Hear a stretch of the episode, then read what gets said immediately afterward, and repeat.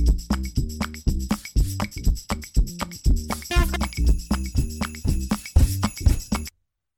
PBS Podcast และ Thai PBS Radio ขอเชิญทุกท่านพบกับคุณสุริพร วงศ์สถิตพรพร้อมด้วยทีมแพทย์และวิทยากรผู้เชี่ยวชาญในด้านต่างๆที่จะทำให้คุณรู้จริงรู้ลึกรู้ชัดทุกโรคภัยในรายการโรงหมอ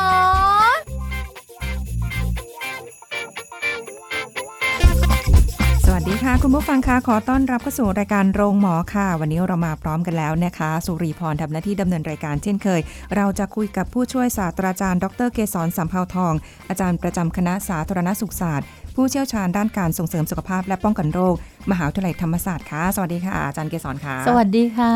พบกันเช่นเคยค่ะผู้สูงอายุไว้คุยกันนะคะผู้สูงต้องสุขภาพดีแน่ๆถ้าฟังรายการของเราถูกต้องค่ะเราจะคุยกันแบบองค์รวมเลยนะคะโอ้ทั้งเรื่องของการใช้ชีวิตดูแลตัวเองลูกหลานดูแลยังไงที่อยู่อาศัยอะไรแบบนี้นะคะก็เน้นให้ผู้สูงอายุได้ดูแลตัวเองนะคะเพราะมันเป็นความภาคภูมิใจนะคะถ้าเราดูแลตัวเองได้มันดีมากเลยใช่ค่ะเคยได้เจอกับอาจารย์ท่านนึงค่ะเป็นบุคคลมีชื่อเสียงเหมือนกันในด้านโภชนาการค่ะโอ้อาจารย์อายุ71ปีค่ะพี่เกษร71นะคะ71ค่ะแต่แบบแข็งแรงมากเป๊ะปังมากค่ะแล้วก็แบบเดินที่ตัวตรงนะคะยังแบบเหมือนคนรุ่นสักแบบ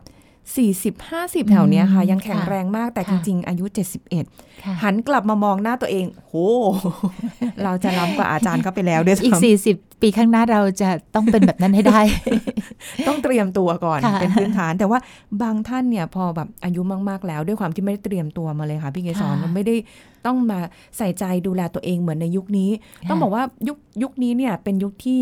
หลายคนให้ความสนใจเรื่องการดูแลสุขภาพโดยเฉพาะอย่างยิ่งน้องๆวัยรุ่นวัยทำงานเขาดูแลปูพื้นฐานตัวเองมาโดยตลอดกันนะ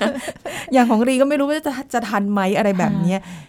ในการเป็นผู้สูงอายุเนี่ยมีความเสี่ยงหลายอย่างรอบตัวนะคะค่ะโดยเฉพาะที่ได้ยินบ่อยๆเลยเรื่องของการหกล้มค่ะที่ต้องระวังเป็นพิเศษเลยใช่ไหมใช่ค่ะเรื่องหกล้มก็บอกว่ามันเป็นปัจจัยอันดับหนึ่งเลยนะที่ทำให้คุณภาพชีวิตเสียไปแล้วก็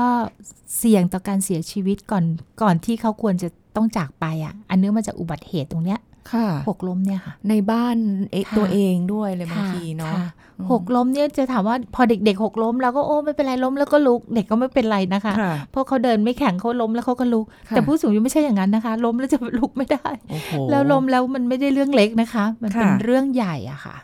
มันเป็นเรื่องใหญ่ค่ะทีนี้ถ้าอย่างนั้นเนี่ยวันนี้เราเป็นการแนะนำคุณผู้ฟังดีกว่าท่านที่อาจจะอายุมากฟังอยู่หรือเป็นลูกหลานฟังอยู่ก็แล้วแต่นะคะเป็นแนวทางในการที่จะช่วยกันดูแลผู้สูงอายุ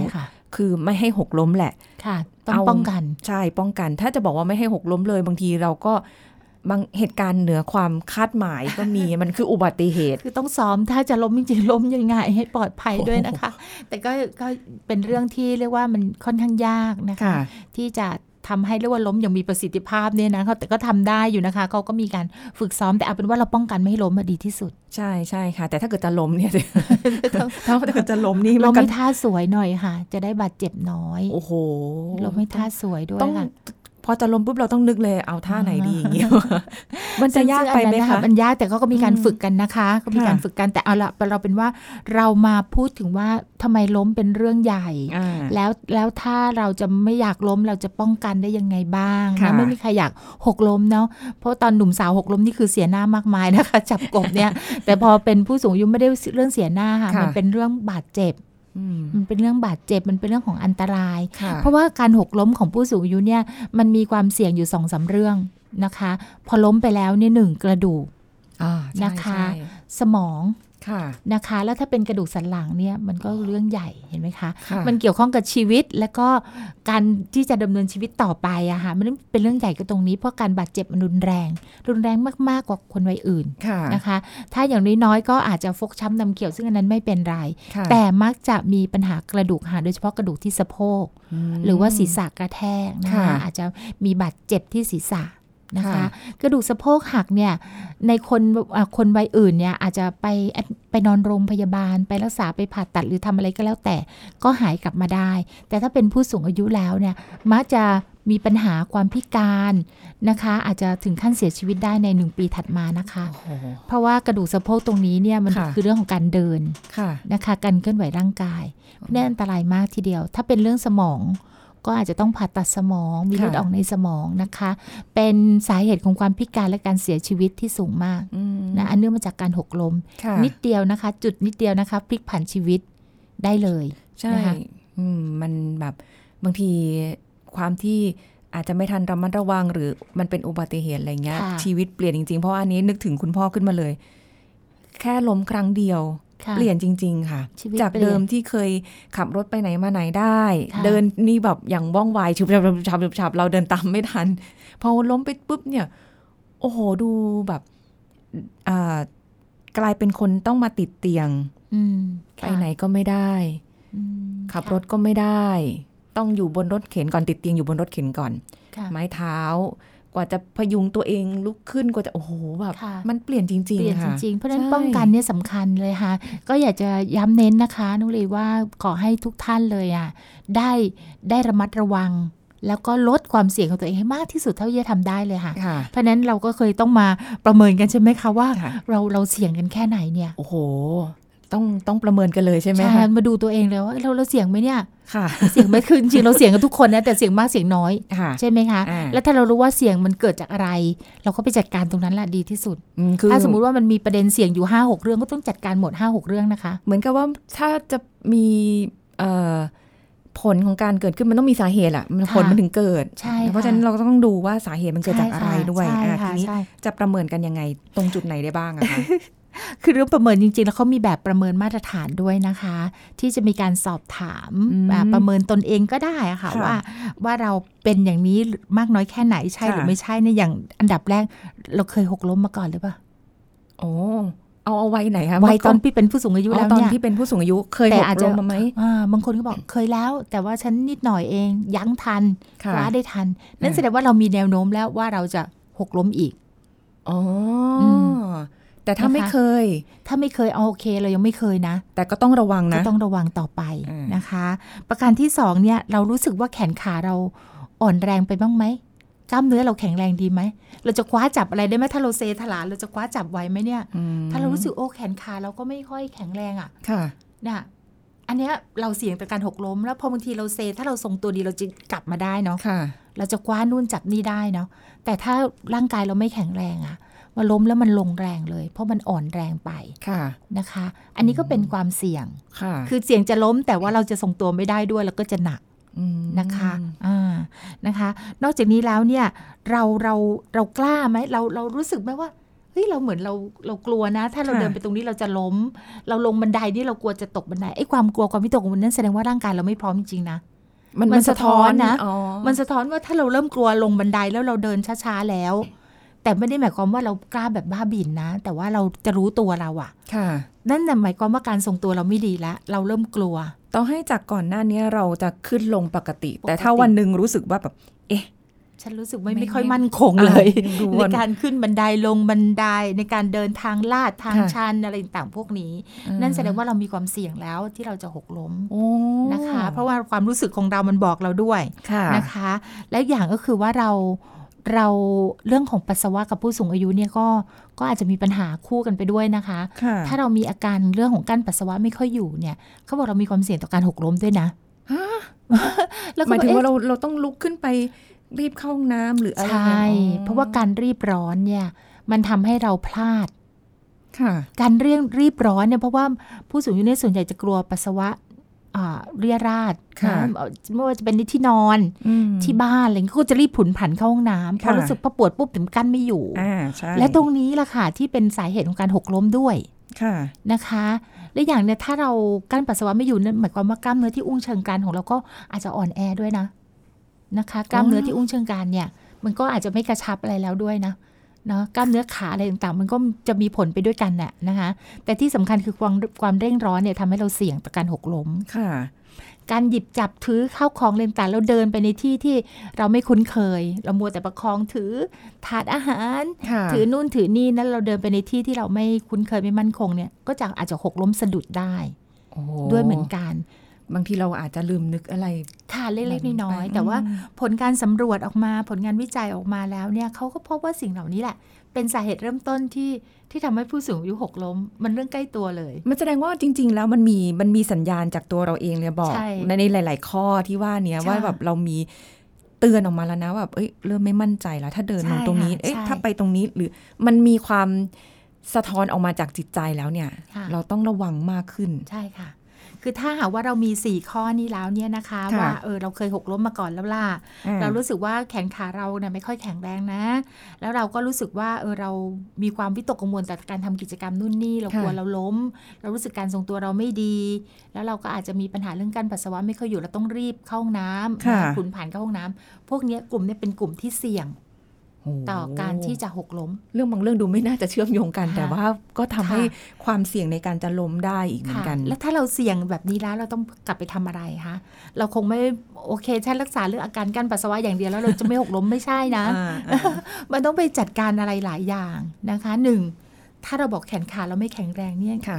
สิ่งที่ตรงที่สุดก็คือต้องบริหารร่างกายแล้วค่ะอุ้ยทันไหมคะคือแบบว่ามันต้องเสริมสร้างกล้ามเนื้อกันมาตั้งแต่แบบสมัยวัยหนุ่มสาวหรือเปล่าแบบอุ้ยแต่ตอนนี้ฉันอายุเยอะแล้วให้ฉันมาเสริมสร้างกล้ามเนื้อไม่ไหวไหมอะไรอย่างเงี้ยค่ะมันก็ต้องทำนะคะเพียงแต่ว่าเราจะทำในระดับใดนะคะอันนี้ก็เลยพี่คิดว่าเรามองเป็น 3-4 ส่วนก็ได้ค่ะในเรื่องของการที่เราจะลดความเสี่ยงนะคะลดความเสี่ยงเนี่ยก็คือตัวเราด้วยแล้วก็สิ่งแวดล้อมใช่ไหมคะทีนี้ตัวผู้สูงอายุเองเนี่ยก็มีความเสี่ยงอย่างอื่นต่อการที่จะหกล้มก็คือเรื่องของการทรงตัวผู้สูงอายุบางทีตื่นเช้ามาบ้านหมุนไม่ต้องผู้สูงอายุอะค่ะคนทั่วไปก็เป็นได้นะเนื่องจากว่าระบบของหรือว่าระบบประสาทในช่องหูเราเนี่ยค่ะมันควบคุมการทรงตัวด้วยถ้ามันถูกรบกวนเช่นเป็นหวัดเป็นอะไรต่างๆเนี่ยประสาทหูชั้นในอาจจะถูกรบกวนอาจจะมีการอักเสบก็เกี่ยวข้องกับการทรงตัวเราอาจจะตื่นขึ้นมาแล้วบ้านหมุนโครงเคลงกลุ่มถ้ามีอาการแบบนี้ที่เขาเรียกว่าเป็นเวอร์ติโกเนี่ยนะคะอาการแบบนี้ห้ามขับรถเลยนะคะห้ามเดินลงบันไดนะเพราะอาจจะตกบันไดได้เพราะทรงตัวไม่ได้ต่อให้มีราวบันไดให้จับมีอะไรไม่ได้แล้วถ้าเป็นในผู้สูงอาการเกิดขึ้นเนื่องจากความสูงวัยเนี่ยมันจะเกิดขึ้นบ่อยๆนะคะกลุ่มนี้เนี่ยต้องระมัดระวังจะเปลี่ยนอิริยาบถเนี่ยบางทีหน้ามืดบางทีเวียนศีรษะก็อาจจะพลัดตกหกล้มตามไปด้วยได้อีกโอ้ยฟังแล้วไม่อยากอายุเพิ่มขึ้นเลย อันนี้เป็นเรื่องของร่างกายล้วนๆเลยนะคะแล้วก็กลุ่มหนึ่งก็คือกลุ่มที่กินยาใช่ๆบางทีมึนๆงงๆกินยาแก้แพ้นี่ก็เกี่ยวข้องนะคะเพราะอยากแก้แพ้ทำให้ง่วงซึมนะมึนซึมได้นะบางทีก็อาจจะมีการเซนะหกล้มได้ยิ่งถ้าอยู่ในสถานที่ที่มันไม่ปลอดภัยนะคะเพราะฉะนั้นถ้าเรารับประทานยาพวกนี้ก็ต้องระมัดระวังใส่ใจให้อยู่ในที่ที่ปลอดภัยหรือว่าเดินอะไรต่างๆก็ต้องระมัดระวังนะคะอาจจะมีอาการได้เหมือนกันนะคะแล้วนอกจากนี้แล้วเนี่ยสิ่งแวดล้อมก็แน่นอนนะคะอย่างที่เราพูดกันหลายครั้งว่าบางทีตัวพร้อมไม่ได้ป่วยอะไรเลยแต่สิ่งแวดล้อมนี่แหละไม่ต้องผู้สูงอายุเด็กยังล้มผู้ใหญ่ยังล้มเลยนะคะเพราะฉะนั้นการจัดการเรื่องสิ่งแวดล้อมก็ต้องยิ่งเพิ่มความละเอียดรอบคอบหรือเพิ่มความใส่ใจมากขึ้นในกรณีที่บ้านนั้นมีผู้สูงอายุเพราะสิ่งแวดล้อมเป็นปัจจัยเอื้อให้เกิดการหกล้มได้สูงมากโอ้อย่างที่บ้านนี่ก็เปลี่ยนรูปแบบนะคะจากคุณแม่ที่อยู่ชั้น2ก็ยังอยู่ค่ะคุณแม่ไม่ยอมลงมาอยู่ชั้นล่างชั้น2ไม่ยอมยังไงก็ไม่ยอมลงมาที่เปิดหน้าต่างแล้วอากาศก็ถ่ายเทดีนะมีวิวทิวทัศน์นะแบบฝุ่นเยอะไปหน่อยค่ะแถวบ้านหน้าต่างเปิดไม่ได้อะไรประมาณนี้แต่ก็มีแสงแดดส่องถึงเพียงแต่ว่าไม่ยอมย้ายลงมาอยู่ข้างล่างไม่ยอมย้ายลงมาข้างล่างก็เลยต้องปรับสภาพบ้านนะคะบ้านเพื่อให้อยู่ข้างบนได้ก็ทำเป็นลิฟต์มีลิฟต์นะคะแล้วก็อันนี้ดีนะคะห้องน้ำก็ทำเป็นราวจับเอาไว้แบบข้างๆโถส้วมเลยเป็นแบบดีมากเลยค่ะเขามีประคองได้มีสถาปนิกที่ช่วยออกแบบดูแลนะคะเรื่องความปลอดภัยแบบนี้ด้วยสเต็ปเล็กๆน้อยๆอะไรเงี้ยมันความสวยงามในบ้านเนาะแต่ว่ามันอันตรายกับผู้สูงอายุอันนี้ก็ต้องแบบปรับพื้นก็ต้องหาแผ่นยางมารองไว้เวลาอาบน้ำจะได้ไม่ลื่นคราบสบู่อะไรเงี้ยคือหลายอย่างมากค่ะปรับให้คือก็บอกว่าถ้าผู้สูงอายุที่พอจะมีความสามารถในการที่จะจัดการเรื่องสิ่งแวดล้อมที่อยู่อาศัยได้เนี่ยช่วยให้มืออาชีพมาดูแลเลยอย่างเตียงยังเป็นเตียงแบบว่าขาพอลุกขึ้นมาปุ๊บเนี่ยขาวางได้ไม่ลอยใช่ค่ะประมาณนี้เลยค่ะเพราะว่าคุณแม่ตัวเล็กเดี๋ยวถ้าเตียงสูงไป ขาลอยลงเวลาจะลงเกิดก็อาจจะหลุดลงมาเลยนะคะตกลงมาได้ซึ่งตกเตียงเพราะว่าตกเตียงนี่อันตรายมากนะคะเหมือนผู้สูงอายุที่บางทีหรือว่าผู้ป่วยทั่วไปก็เหมือนกันนอนโรงพยาบาลเตียงที่โรงพยาบาลต้องสูงนิดนึงเพื่ออะไรคะเพื่อแพทย์พยาบาลที่เข้ามาให้การพยาบาลเขาจะได้ทำงานได้นะคะแต่ผู้สูงอายุเองหรือผู้ป่วยเองเอาขาหย่อนไม่ถึงนะนะเพราะฉะนั้นถ้าพลาดตกลงมาเนี่ยก็อันตรายนั้นจึงจำเป็นต้องมีที่กั้นเตียงค่ะเราจะบอกโอ้ทำไมมากั้นผู้ป่วยอยู่บนเตียงอันนี้ก็เป็นเหตุผลเพื่อความปลอดภัยทีนี้ที่บ้านเราอ่ะเตียงตรงนั้นน่ะเราถ้าผู้สูงอายุที่ป่วยติดเตียงอาจจะเป็นต้องเตียงสูงเพื่อให้คนมาดูแลพลิกตัวเปลี่ยนแพมเพิร์สนะคะเปลี่ยนเสื้อผ้าหรือป้อนอาหารแต่ว่าเราก็ต้องมีที่กั้นเตียงป้องกันการตกด้วยค่ะกลายเป็นเรื่องสิ่งแวดล้อมนี้สำคัญมากเลยสำคัญมากเลยต้องปรับถ้าเรามีความสามารถที่จะจัดการได้ก็ให้คนที่เขามีความรู้อันนี้เฉพาะด้านเลยนะคะมาจัดการนี่ที่บอกว่ามีลิฟต์เนี่ยดีมากถ้าเราสามารถติดได้เพราะผู้สูงขึ้นบันไดทุกวันจะบอกไม่ต้องลงมาเลยนะคงไม่ได้ใช่ไหมคะไม่ได้ก็ต้องลงมานี่เวลาช่วงที่ลิฟต์เสียนี้ต้องใช้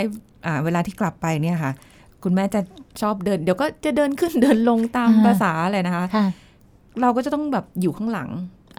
ค่ะคอยกันไว้แต่ว่ามันมีราวบันไดอะไรเงี้ยเราก็ต้องแบบว่าเอามือเนี่ยประคองไว้ที่ก้นเดินช้าๆค่อยๆเดินนะค่อยๆเดินเราได้ออกกำลังกายไปด้วยนะคะอันนี้แต่ก็แบบโอ้ยแต่ถ้าอยู่คนเดียวนี่ก็คงไม่ได้คงไม่น่าจะลงคนเดียวได้นะคะก็อันนี้ก็เป็นอีกอันนึงเนาะเรื่องสิ่งแวดล้อมนี่ทุกจุดนะคะทุกจุดอีกอันนึงคือเรื่องสายตานะผู้สูงอายุเนี่ยจะมีปัญหาเรื่องสายตาโอ้ยเดี๋ยวอันนี้คุยช่วงหน้าได้ไหมคะได้เลยค่ะเรื่องยาวเลยนะคะไม่เอาขนาดแม่สูงอายุยังสายตาจะไปแล้วเลยนะคะเดี๋ยวเราพักกันสักครู่ค่ะพักกันสักครู่แล้วกลับมาฟังกันต่อค่ะ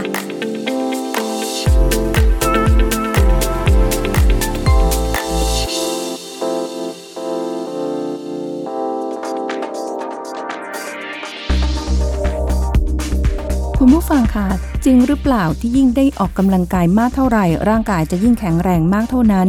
การออกกำลังกายแบบโอเวอร์เทรนนิ่งคือการที่เราออกกำลังกายแบบหนักเกินกว่าร่างกายของเราจะรับไหวซึ่งปัจจุบันนี้ก็มีใครหลายคนจำนวนมากเลยค่ะที่รักการออกกำลังกายเป็นชีวิตจิตใจและมีความคิดที่ว่ายิ่งได้ออกกำลังกายมากเท่าไหร่ร่างกายก็จะยิ่งแข็งแรงมากเท่านั้นซึ่งการกระทำดังกล่าวอาจส่งผลร้ายแรงต่อตัวเองเพราะร่างกายไม่ได้มีช่วงเวลาที่พักฟื้นเลยซ้ำร้ายแล้วหากฝึกหนักเป็นประจำอาจจะส่งผลทำให้ร่างกายมีอาการบาดเจ็บเป็นของแถมอีกด้วยฉะนั้นแล้วหากต้องการให้ร่างกายมีความแข็งแรงจริงๆแล้วก็เราควรที่จะมีช่วงพักหลังการออกกำลังกายเพื่อให้ร่างกายได้มีการซ่อมแซมเพื่อไม่ให้สุขภาพของตัวเองต้องโดนบั่นทอนอย่างไม่จำเป็นลดความเข้มข้นในการออกกำลังกายและจัดสรรเวลาในการพักผ่อนจัดตารางออกกำลังกายใหม่ให้มีช่วงที่พักเพื่อให้ร่างกายได้มีการซ่อมแซมและฟื้นตัวกลับมาจะได้มีความสดชื่นแล้วก็ได้ประโยชน์จากการออกกำลังกายอย่างเต็มประสิทธิภาพอีกครั้งขอขอบคุณข้อมูลจากงานสร้างเสริมสุขภาพคณะแพทยศาสตร์ศิริราชพยาบาลมหาวิทยาลัยมหิดลไทย PBS Radio วิทยุข่าวสารสาระเพื่อสาธารณะและสังคมคุณกำลังฟังรายการโรงหมอ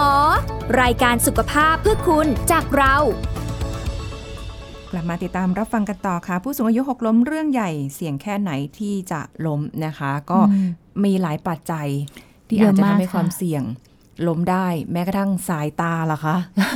ถึงขั้นต้องหยิบแว่นมาใส่เลยหยิบมาใส่เลยค่ะเพราะว่าสายตาของผู้สูงอายุก็แน่นอนนะคะเรื่องความเสื่อมในเรื่องของการได้ยินหรือว่าการเคี้ยวการกลืนหรือว่าสายตาเนี่ยมันเป็นอวัยวะที่มันมีความเสื่อมนะคะดังนั้นในความเสื่อมตรงนี้มันส่งผลกระทบต่อการใช้ชีวิตนะคะแล้วก็เรื่องของการหกล้มเป็นเรื่องของการที่เราจะต้องมองใช่ไหมคะการมองการเดินการทรงตัวเพราะฉะนั้นถ้าเรามองแล้วกะระยะไม่ถูกบางคนก็กะระยะไม่ถูกนะว่ามันลึกแค่ไหนเหรอโดยเฉพาะอย่างยิ่งขั้นบันไดโชคดีแล้วค่ะที่ติดลิฟต์ให้คุณแม่นะคะ ขั้นบันไดนี่เป็นอะไรที่ผู้สูงอายุพลาดมากเลยเขาคิดว่าอันนี้ไม่มีขั้นเขาคิดว่าตรงนี้มีขั้นบันไดหรือไม่มีขั้นบันไดเนี่ยก้าวเนี่ยกะระยะไม่ถูกนะคะกะระยะไม่ถูกกับสายตาเพราะฉะนั้นทางที่ดีที่สุดเนี่ยเขาต้องมีการจัดการเรื่องขั้นบันไดมันตั้งแต่การก่อสร้างไปแล้วนะคะแล้วก็เรื่องแสงนะคะแสงสว่างที่จะทำให้มองเห็นชัดเจนและถ้าผู้สูงอายุท่านใดที่ มีใช้แว่นตาแล้วช่วยได้นะคะก็ไปปรับให้มันเหมาะควรนะคะมันไม่ใช่ว่าตัดไปนานแล้วอะไรเงี้ยมันก็อาจจะเปลี่ยนแล้วสายตาเปลี่ยนนะคะก็จะต้องมีการดูแลเรื่องนี้เพราะฉะนั้นถ้ามีปัญหาเรื่องสายตาก็คือมีความเสี่ยงละค่ะแล้วซึ่งก็เสี่ยงทุกคนอยู่แล้วนะคะเสี่ยงทุกคนอยู่แล้วนะถ้าผูกผนวกกับสิ่งแวดล้อมที่เสี่ยงมันก็จะเพิ่มความเสี่ยงเนี่ยให้สูงขึ้นค่ะนะคะแต่บางทีผู้สูงอายุหลายท่านเนี่ยแบบเวลาใส่แว่นจะใส่เฉพาะตอนอ่านหนังสือแต่ถ้าเป็นเดินเหินหรืออะไรเงี้ยอย่างคุณแม่จะไม่เห็นคุณแม่ใส่เลยค่ะเพราะว่าบางทีเรื่องของเลนที่เรียกว่าเลนที่มันปรับอัตโนมัตินะคะได้ทั้งมองใกล้มองไกลเนี่ยค่ะมันจะใส่ไม่ค่อยสบายเท่าไหร่ต้องใส่ระยะหนึ่งอะค่ะใช่ใช่ค่ะผู้สูงอายุก็จะไม่ชอบที่จะใส่นะคะถ้าเป็นดังนั้นเนี่ยก็ต้องอาศัยความคุ้นเคยในสถานที่ที่พักอาศัยแล้วก็อาศัยเรื่องแสงสว่างหรือว่าสัญลักษณ์อะไรที่เตือนอย่างนี้ค่ะก็จะช่วยค่ะพอพูดถึงแบบสถานที่ที่อยู่อาศัยด้วยความคุ้นเคยค่ะพี่เกษรคะบางทีด้วยความคุ้นเคยเราเลยอาจจะไม่ทันระวังด้วยไหมด้วยค่ะความคุ้นเคยในที่นี้ว่าอาจจะทำให้เกิดการไม่ระมัดระวังก็ด้วยนะคะแต่ความคุ้นเคยในรู้ที่ว่าก้าวแค่นี้มันโอเคอย่างเงี้ยค่ะยิ่งเช่นขั้นบันไดเขาก้าวเดินทุกวันเนี่ยเขาจะรู้ว่ามันระดับแบบนี้แต่ถ้าไปที่ใหม่ๆที่แปลกๆเนี่ยบางทีการก้าวในที่ต่างๆเนี่ยเขาไม่คุ้นเคยเขาก็อาจจะกะระยะไม่ถูกถ้าไม่ได้ใส่แว่นตาที่เหมาะควรนะคะอันนี้ก็เป็นความเสี่ยงไปอีกแบบนึงอย่างความเสี่ยงนอกบ้านแต่ถ้าความเสี่ยงในบ้านคุ้นเคยจนกระทั่งพลั้งเผลอเพราะนั้นเราก็ต้องเพิ่มให้เกิดความมั่นใจว่าสถานที่นั้นน่ะไม่เสี่ยงต่อการที่จะทำให้ผู้สูงอายุหกล้มค่ะค่ะอันนี้เป็นเรื่องของสายตาที่ก็ต้องดูแลค่ะแล้วบางทีก็รับประทานยาง่วงซึมนะคะยาที่ออกฤทธิ์ต่อจิตประสาทอะไรต่างๆก็อาจจะทำให้ง่วงซึมแล้วก็โซซัสโซเซได้เหมือนกันบางทีกินแล้วต้องนอนนะคะอันนี้ก็เป็นเรื่องที่ต้องดูแลเป็นกรณีไปละค่ะหลายปัจจัยเหมือนกันค่ะแล้วนอกจากนี้แล้วเนี่ยความรู้สึกของผู้สูงอายุเองอะค่ะต่อความกลัวหกล้มอะอันนี้ลูกหลานก็อย่าได้รู้สึกว่าโอ้กลัวอะไรไม่เข้าเรื่องไม่ล้มหรอกอยู่แต่บ้านจะไปกลัวอะไรแต่ถ้าเขารู้สึกว่าเขากลัวหกล้มเนี่ยแสดงว่าเขาต้องรู้สึกถึงความไม่มั่นคงตอนที่เขาเดินอ่ะมันเป็นเรื่องของการทรงตัวเป็นเรื่องกล้ามเนื้อผู้สูงอายุสังเกตไหมคะถ้าเขากลัวหกล้มเขาจะจับจะยึดจะเกาะให้แน่นนั่นแสดงว่าร่างกายเขาไม่แข็งแรงเขามีความอ่อนล้าของกล้ามเนื้อจริงๆนะคะอาจจะเป็นเรื่องของการทรงตัวเขารู้สึกถึงความไม่มั่นคงอ่ะอันนี้เราต้องหาสาเหตุนะคะแล้วก็แก้ไขที่ตรงนั้นไม่ใช่ว่าไม่เป็นไรไม่ล้มหรอกอะไรเงี้ยอย่าไปกลัวอะไรเงี้ยค่ะเนี่ยเพราะว่าประโยคพวกนี้แหละเจอบ่อยมากหนูไม่มาอายุมากไม่รู้หรอกว่ามันเป็นยังไง จริงๆค่ะเพราะว่าแบบพอเราไม่ได้อยู่ในช่วงวัยแบบผู้สูงวัยใช่ไหมคะเราก็จะไม่เข้าใจในความรู้สึกของเขาอะใช่ค่ะว่าเอ๊ะทำไมอะก็ไม่เห็นมีอะไรนี่นิดเดียวกลัวอะไรอะไรแบบนี้ใช่ไหมแม้กระทั่งผู้สูงบางท่านนั่งวีลแชร์ค่ะแล้วก็คือพอเดินได้แต่ว่าถ้าไปที่ไหนเนี่ยเดินไกลไม่ไหวก็ลูกหลานก็จะให้นั่งวีลแชร์แล้วเข็นไปแค่ลงจากวีลแชร์เพื่อไปเข้าห้องน้ำอะไม่ต้องกลัวแค่นี้เองลุกได้เลยอะไรเงี้ยเขาก็จะช้าคอย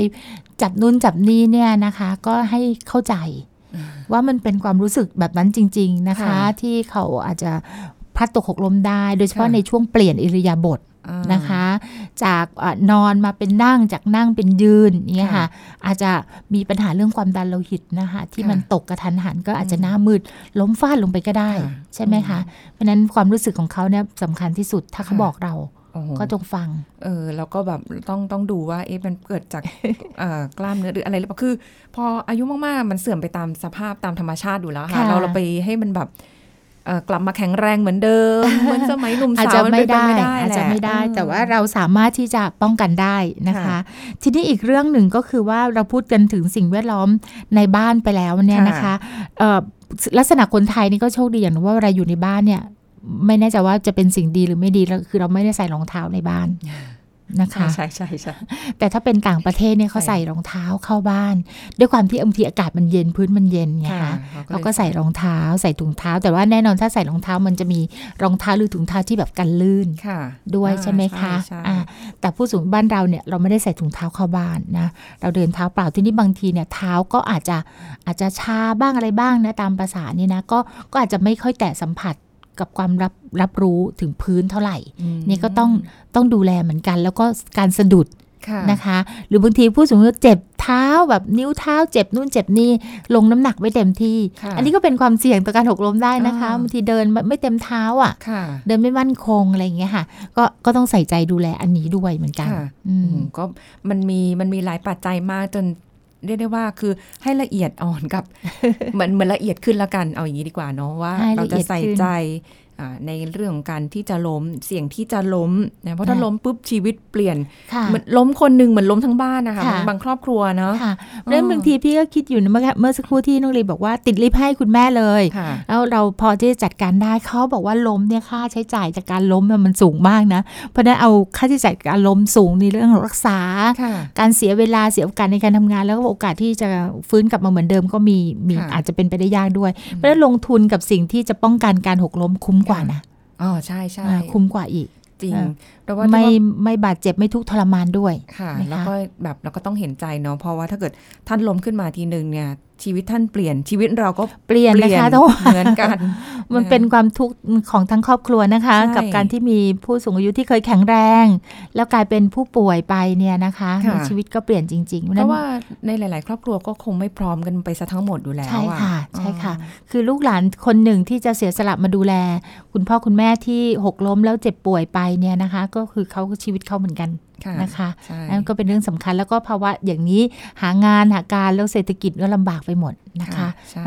ต้องระมัดระวังดีที่สุดเลยค่ะอันนี้วันนี้เราได้รู้ถึงเรื่องของความเสี่ยงแล้วนะคะก็น่าสนใจมากๆก็ไปลองจัดการลองไปดูซิว่าในบ้านเราหรือใน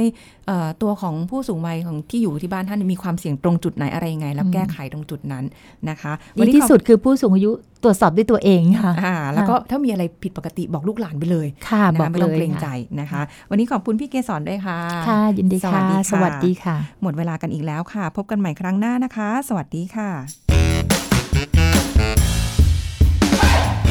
แชร์พูดบอกต่อกับรายการโรงหมอได้ทุกช่องทางออนไลน์เว็บไซต์ www.thaipbspodcast.com แอปพลิเคชัน Thai PBS Podcast Facebook Twitter Instagram Thai PBS Podcast และฟังได้มากขึ้นกับ Podcast โรงหมอที่ Apple Google Spotify Soundcloud และ Podbean ทุกเรื่องทุกโรคบอกรายการโรงหมอ